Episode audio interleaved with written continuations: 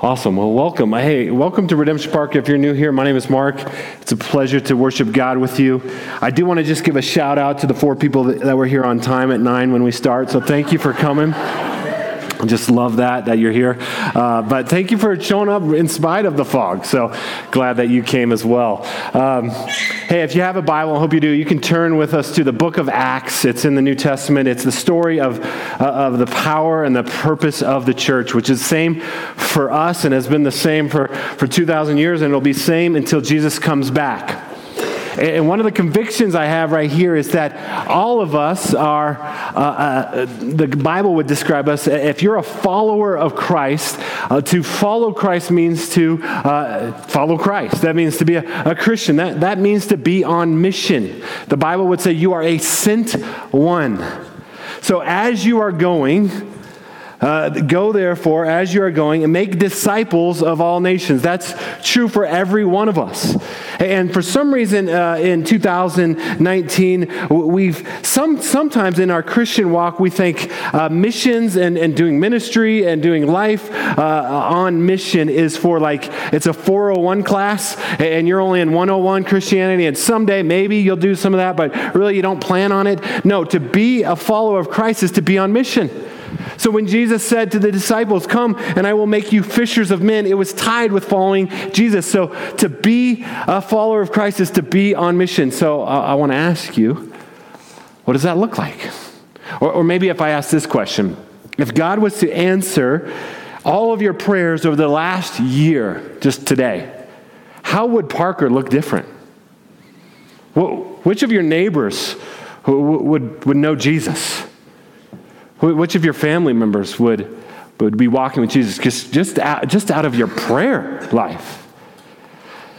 So that's, that's too convicting. So let's move on with that. Uh, now, I, I, fear and I see the same tendency in me. And, I, and you know, you guys, I, I mean, I'm a pastor. Like, I, I, get, I get paid to be good, right? Like, you guys are good for nothing. And um, I just, I, so like, I should be doing this naturally. But, but I, I, feel sometimes that there's a, what I'll call a practical atheism in, in our walk.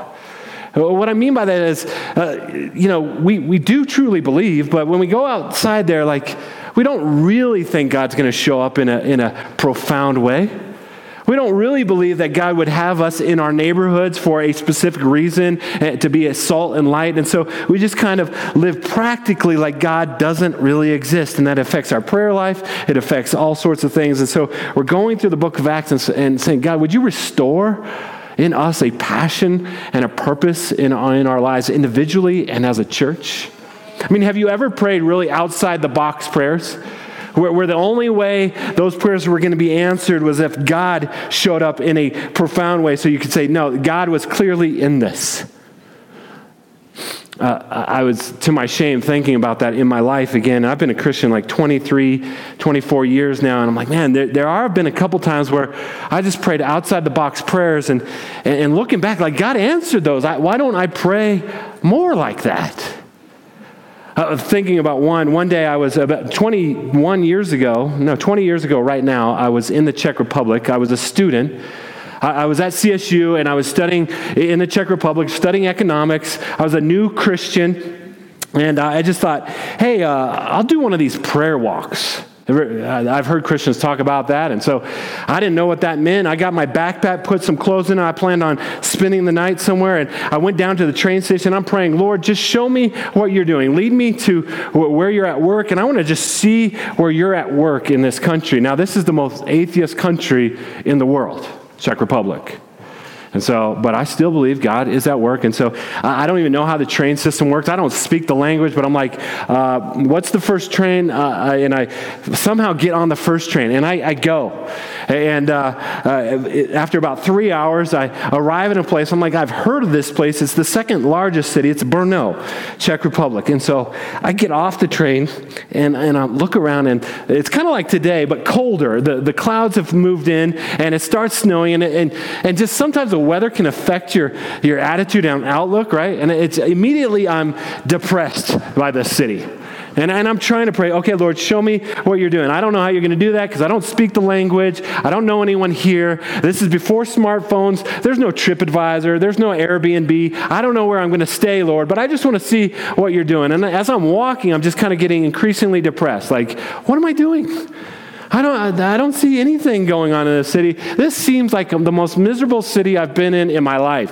And so uh, I, I, finally, I don't have a map or anything, I, but somehow make my way to Náměstí Svobody. That's the Freedom Square. Like, I'm like, okay. And to my shame and delight, I see the Golden Arches, McDonald's. That's where I'm going. And so I, I go to McDonald's and, and I eat a meal, and I'm like, this was dumb. I, I don't, I, I don't know what I thought, God. I guess I'm just a new Christian. I don't know. I'm gonna, I'm just gonna head back to the train station, get on the train, and head back. I'm like, well, really missed the boat on that one.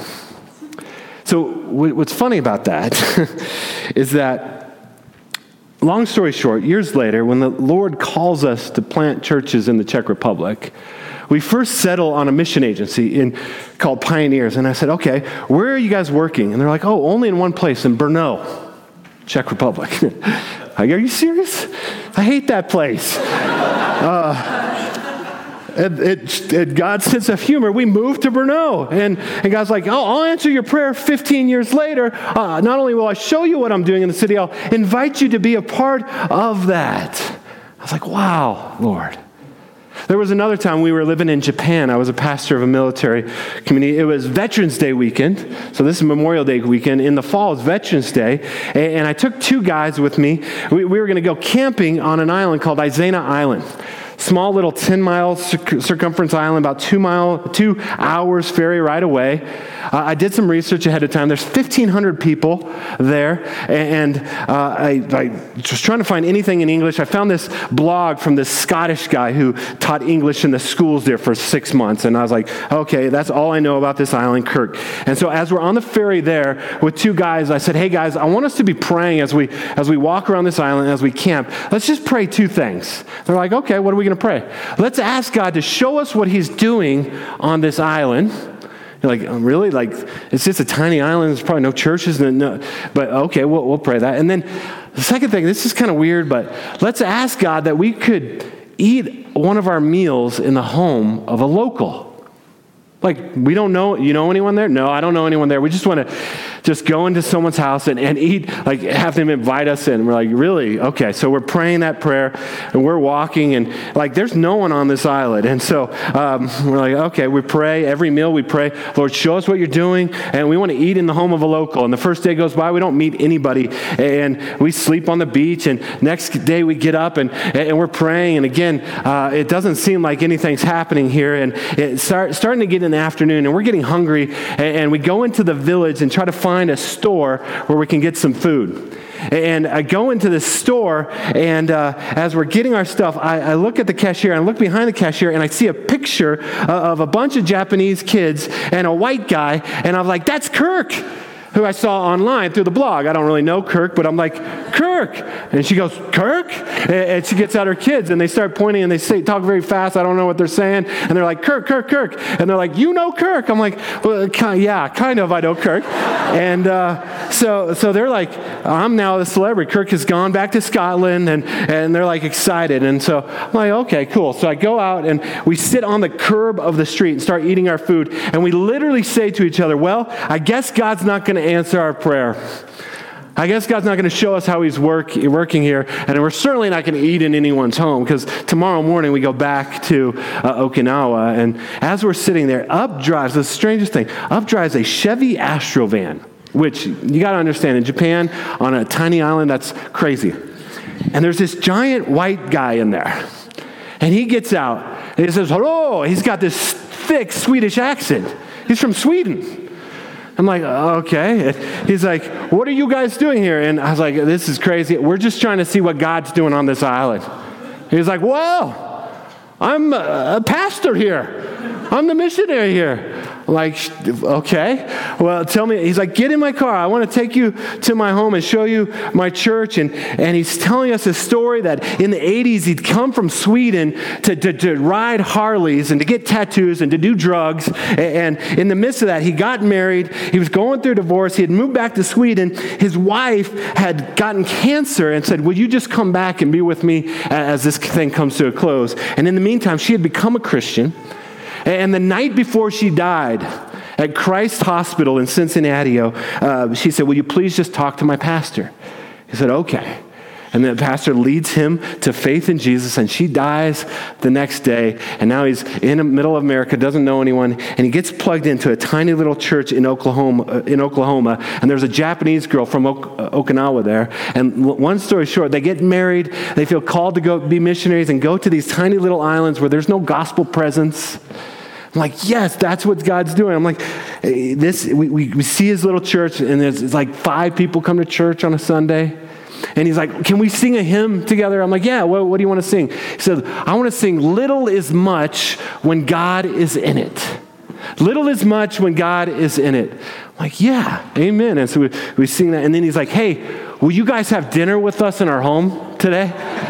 I'm like, yeah, we will. We were planning on it. And, uh, He's like, great. And so we get to have dinner with him and his kids. And that just began this uh, kind of long friendship with Carl, encouraging him, uh, sending him food from the commissary, all, all sorts of things. And, and, and, and I look back and I'm like, when I pray those outside the box prayers, there are times when God clearly shows up. This is a God moment. So why don't I pray like that more?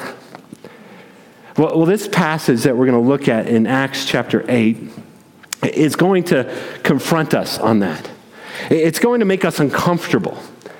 Because depending on where, what background you're, you're from, you, you probably uh, either don't have any church background or you come from one of two traditions. And, and the one is, uh, man, we're just going to focus on the ordinary means of God's grace. We're going to look at the Bible, we're going to pray, we're going to go to church, and that's all good. But what we don't like to talk about is the Holy Spirit.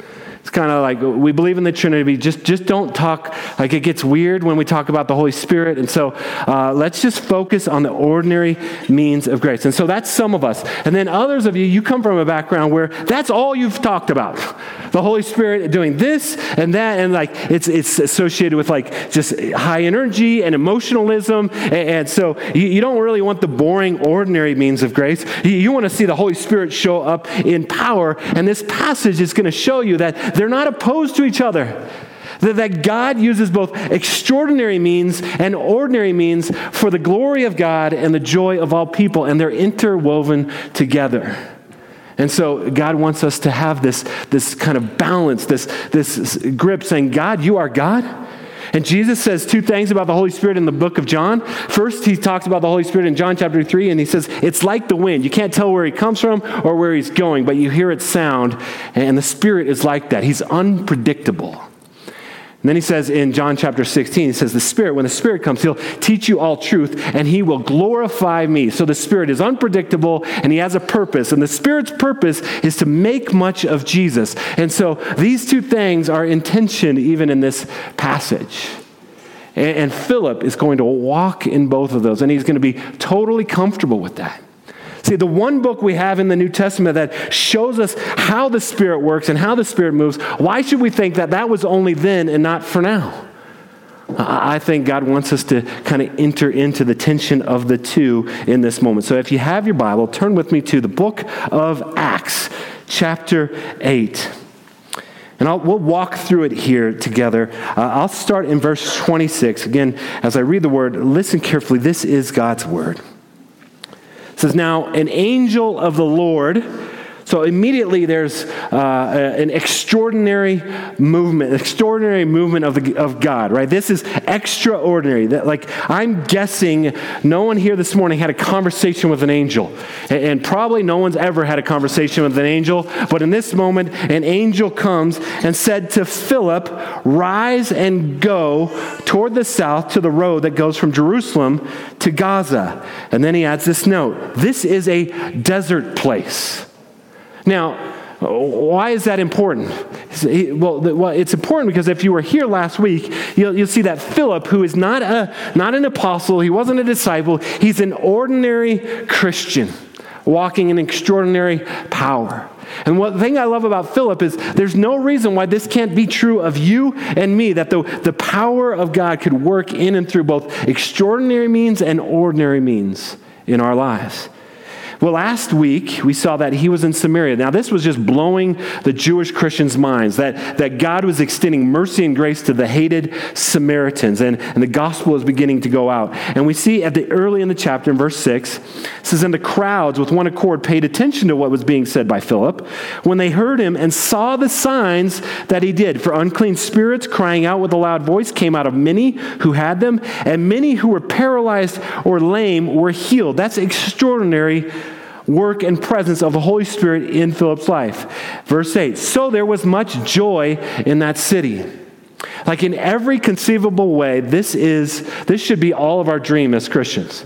All, every minister's dream. Like you're, you're in a place, God is at work clearly to show that this all surpassing power is from Him and not from us. And there's a massive revival breaking out. There's celebration going on. Like it's springtime in the hills of Samaria. There's trees with leaves on it. It's green. It's beautiful. And now, now God says, go to a desert place. And he has to send, and I imagine he has to send an angel to do that because uh, for you and me, we would have very good arguments to be like, no, Lord, like, like this is working.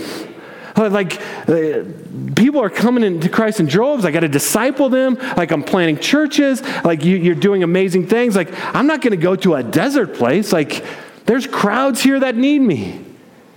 But God sends him an angel and says, I want you to go. Want you go to a desert place. So that's an extraordinary work of God beginning in Philip's life again. And then you see the ordinary faithfulness of Philip in verse 27. And he rose and went. And again, don't read this as a newspaper story or as an account. Like, enter into this is a real time and place event that took place in Philip's life. And Philip is like you and me. And that had to be painful for him. This is what we call a gospel goodbye. Like he, he had to leave, flee Jerusalem when his friend Stephen got murdered, and he had to say goodbye to his friends, his family, and his church, and he, got, he fled to Samaria. And there, God worked through him, and a new church was born, and he had new friends and new experiences. And all of a sudden, God says, I want you to leave there as well. That's painful. I say that because my prayer as a pastor of this church is that God would allow us to have gospel goodbyes. That out of you, old and young, and those that are not even born yet, God will raise up and send out from this place across the city, across the nation, and across the world. But I just want to acknowledge when that happens, that's going to hurt. When we send Matthew and Lauren and the core team out later this year in September, like we will celebrate, but we'll also be like, ouch. Like there will be a loss. We'll lose the gifts that they have and they bring. I told Matthew last week, hey man, if I wasn't a pastor, I would go to your church because I love to hear you preach the word. And so when he leaves, that's going to be painful for me, but it's worth it. And when your kids come to you and they say, I think the Lord is calling me to go to the mission field, man, one of the greatest stumbling blocks for that is parents and grandparents. You can acknowledge that hurts, that's painful. But acknowledge that the gospel goodbyes are worth it for the end that Jesus is glorified and the nations are satisfied in him. So he asked Philip to do a hard thing, to go to a hard place, to have some hard goodbyes. But then you see the sovereignty of God clearly at work, both in Philip's life and in this guy's life. Look at this. And there was an Ethiopian, a eunuch. Notice all the descriptors Luke uses an Ethiopian, a eunuch a court of the official of Candace, queen of the Ethiopians, who was in charge of her treasure. He had come to Jerusalem to worship and was returning seated in his chariot, and he was reading the prophet Isaiah. So, Philip, I want you to get up and walk 120 miles from this lush green area of Samaria into the desert, no trees, no, nothing. I want you to go.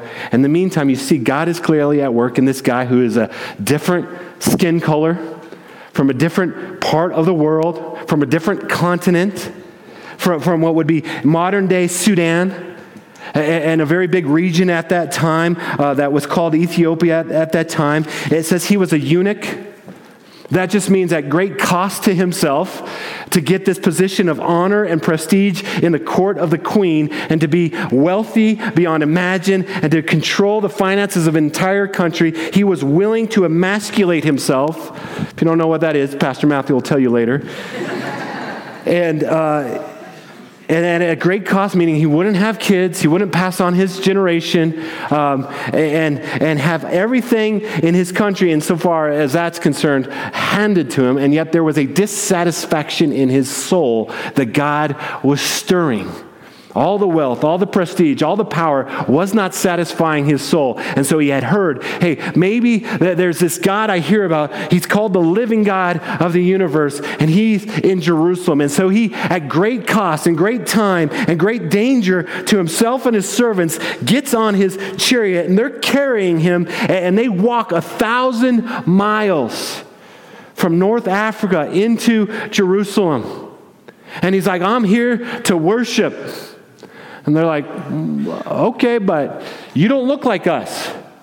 Yeah, I'm, I'm not like you, but I've heard that, that, that uh, people from all over the globe can come and worship. And they're like, well, kinda. You, you got to go to a temple if, if you want to worship, but if you want to do that, um, I, got, I got kind of bad news for you. There is a way for Gentiles to come into the worship of God, but just kind of. There's a place called the court of the Gentiles. So, so you can kind of go on the outside of the temple. It's like, okay, so the Jewish people go inside there, well, kind of. They go a little bit further, but then there's a, another place that only one person's allowed to go each year. It's the Holy of Holies. And so, so God's kind of hard to get to. He's like, all right, well, let's, let, let's, let's do it. And he's walking up, and, and, and, this is not in the text, but I imagine them just saying, so what do you do? I see all these servants. He's like, well, I'm, I'm the CFO of, of, of Ethiopia. I'm like, oh, wow. So uh, I've heard about that. Like, you're a, you know, eunuch. He's like, yeah, yeah, I'm a eunuch. That, that's part of the deal. Like, oh, well, the thing is, in our law, in, in Deuteronomy 23 1, it says that eunuchs aren't allowed in the temple at all. You're unholy. So I'm sorry you've come all this way, but you can't even go into the court of the Gentiles. You're not, you're not allowed. It's like, what? Like this took like three months to get here, and I can't even go in and worship God. And just imagine the disappointment in his soul. So he's like, Well, I, I got to go back. I got to bring a gift to, to the queen. Like, I, I, got money. What's the most valuable thing I could buy? Well, we got one thing. It's really, really expensive. Like, in our dollars, it'd be a couple hundred thousand dollars. It's like, What, what is it? Well, it's, it's our scriptures. It's like, all right, I'll, I'll, buy, I'll buy the scriptures. Give, me the scriptures. He gets back on his chariot, begins a three month journey back. And, and when you're about 100 miles outside on the Gaza Strip and, and it's desert, there's no water, there's no trees, uh, there's no, the Netflix is terrible back then. There, there's no Wi Fi, there's no nothing. I imagine just sitting there, just reflecting on your disappointment looking over at this $200,000 scroll and being like, I wonder what that says. I mean, I got time, I got months. Let's roll that thing out. And it says, uh, Luke tells us that he is reading the prophet Isaiah. Now, Philip doesn't know this at this point. Philip has just uh, followed God in the ordinary means of faithfulness. Said, okay, God, I'll go where you go. I don't know what, you, you didn't tell me where, but I'm going to step out in faith. And then we see extraordinary spirit interaction once again, verse 29. And the Spirit said to Philip, I don't, I don't know how the Spirit said to Philip, but, but the, the Bible is clear. The Spirit said to Philip, Go over and join this chariot. Again, Philip doesn't know that he's reading, reading Isaiah or anything, but look what he does. So Philip ran to him, he ran to him and heard him reading Isaiah the prophet. Now, you, what you need to understand is even today in the Middle East, respectable men do not run. Like, you'd be a fool to run. Like, who's this dude? He's 35 years old, he's running. And he comes running up next to the chariot. Here's the thing Philip was not too cool for the mission of God. I think a great barrier to the gospel going out into our city is that you, you have this incessant need to be cool. You think that if you're just cool enough, people will come to know Jesus. We have skinny jeans and flat screens and fog machines, people will come to know Jesus. And someday they'll say, hey, you're really cool. I'd like to be cool. Oh, it's because of Jesus. That's never going to happen. So you can just die to that right now. The gospel is not cool. It's foolishness to the Greeks, the Bible says, and a stumbling block to the Jews, but it is the power of God for salvation. There is an urgency to the gospel getting out, and it's got to get past us wanting to be liked all the time. We got to get past this idea that uh, if my neighbors think I'm cool, maybe someday, I don't know when, in some future nebulous time, they're going to look at me and say, I want to be a Christian too. No, if you do that, they might just think you're a Mormon because you're nice. it's not cool. And there's an urgency to it. So he's like, you know what? It's not cool for me to run, but the Spirit said, go. I'm going to run. And he's running. And as he's running, he's like, what you reading? And he hears what he's reading. And this just reflects that, that Philip, even though God is doing extraordinary things by the Spirit of God in his life, that has been preceded by some ordinary means of God's grace. He's spent time knowing God, pursuing God, knowing the Word. So when he hears what's being read, he's like, I know what's that. I know what that is. He's like, this is why you did it. So God uses extraordinary means and ordinary faithfulness. Now he's going to use ordinary means for extraordinary results. Look what happens. He says, Do you understand what you're reading? And he said to him, the, the eunuch said, Sorry, how can I unless someone guides me? And he invited Philip to come up and sit with him. Now, the passage of the scripture that he was reading was this it's from Isaiah chapter 53. Like a sheep, he was led to the slaughter, and like a lamb before its shearer is silent, so he opens not his mouth. In his humiliation, justice was denied him. Who can describe his generation? For his life was taken away from the earth. And the eunuch said to Philip, About whom, I ask you, does the prophet say this? About himself or about someone else? Now, if you know anything about the book of Isaiah, you probably know about Isaiah 53. Like, it is the heart of the Bible. Like, there is no clearer passage in the Old Testament that points to Jesus. And you're thinking, yeah, if, if I go and someone's reading Isaiah, that's like a softball. I would hit that out of the park right? Like this week, I was in Seattle. I took an Uber pool. That means there's other people in the car. I'm like, God, if she's reading uh, Isaiah, I'm all over that. She wasn't reading Isaiah.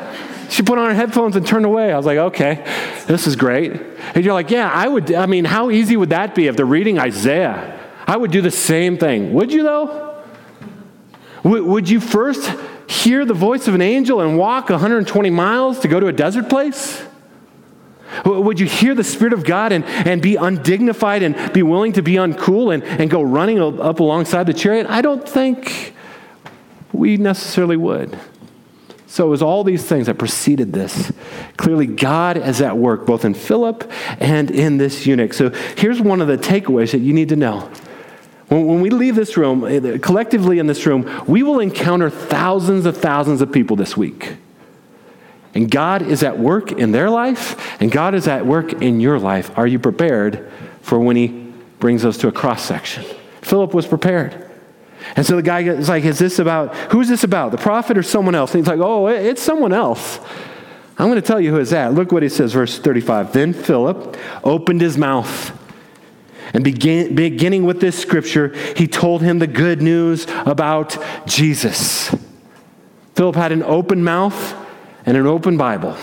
These are very ordinary means of God's grace. And it says he told him the good news. The word is the euangelion, the gospel of Jesus. Here's the deal there is this thought that if we just live Christian enough lives, someday uh, everyone around us will become Christians. And it's wrong. It's attributed back to uh, St. Francis of Assisi. Maybe you've heard this. Preach the gospel at all times, and when necessary, use words. It sounds amazing, except for the gospel is a proclamation of, what, of news. You can't live, you, you should live in light of the gospel, but you can't live that out. No one's going to look at your life and say, I bet Jesus died on the cross for me. no one's going to do that. And so, with an open mouth and an open Bible, he begins to share the gospel. This is a powerful, ordinary means of God's grace. Mack Stiles, who's a missionary church planter in Dubai in the United Arab Emirates, he wrote this book through nine marks called Evangelism. Listen to what he says about these ordinary means of the Bible open. If I can turn to it. No. Okay. He says this When I have led people to Christ over the years, it has usually been because a non Christian was willing to study the scriptures with me. Perhaps it was a group of students looking into the Gospel of Mark at a camp or conference. It could have been a couple of people in a coffee shop or just one person during a lunch break. No matter where or with whom, the process is simple. We read the passage, talk about it, what it means. Over time, in ones and twos, people come to Jesus because they are taught the gospel. Such teaching may not be as exciting as a massive revival, but if every Christian in Redemption Parker and every Christian did this with non Christian friends, it would have far greater reach and authenticity. An open mouth, an open Bible. So I went to a conference once, and, and one of the workshops just was making this argument that uh, if you just invite non Christian, non believers to read the Bible with you, they did a survey uh, of non church going, non believing people. 75% of them said, Yeah, I'd be willing to read the Bible with someone if they asked me. And I was like, No way. That's not true. I'm going to test this out. So I flew back to Japan, and there's this guy, Jeremy. He wasn't a believer, his wife was, but I was like, hey, Jeremy, do you, do you want to get together and read the Bible? He was like, yeah. I was like, I was like, so when do you want to do it? He's like, let's do it every Tuesday. I'm like, okay. So we're just going to go through the Gospel of Mark and we'll talk about it. It's like, okay, sounds good. And every Tuesday he'd text me, hey, we getting together? Like the most faithful non Christian I know. He's like, Yeah, okay, we'll get together. And, and we went through that. And you know what? He didn't come become a believer until I was in the Czech Republic and I get a text saying, Hey, Jeremy's become a believer. He's wondering if you'll fly back to Japan and baptize him. I'm like, That's a, that, yes, that's awesome. But it was just ordinary means an open Bible and an open mouth. And so that's why at our, in our gospel communities, our time in the Bible is very simple. We read it out loud together, we recite it, we ask, what does this tell us about God? What does this tell us about ourselves? How can we apply this in our lives, and who can we share this with? And the reason we do it like that is because we want to train each other how to have an open Bible and open mouth in normal conversations with other people. Well, let's, let's continue on and see what, what's going on here. I, am not sure where I'm going with this now. So, uh, Verse 36, and they were going along the road. Okay, so something's happened in this moment. He shared the gospel. He shared it from Isaiah 53, just so you know. Uh, take some time, read 52, 53 today. It's just this, this profound passage where the prophet Isaiah, 700 years before Jesus, is talking about Jesus as a suffering servant. And it says he's pierced for our iniquity. He, he says, uh, All of us like sheep have gone astray. No one is worthy.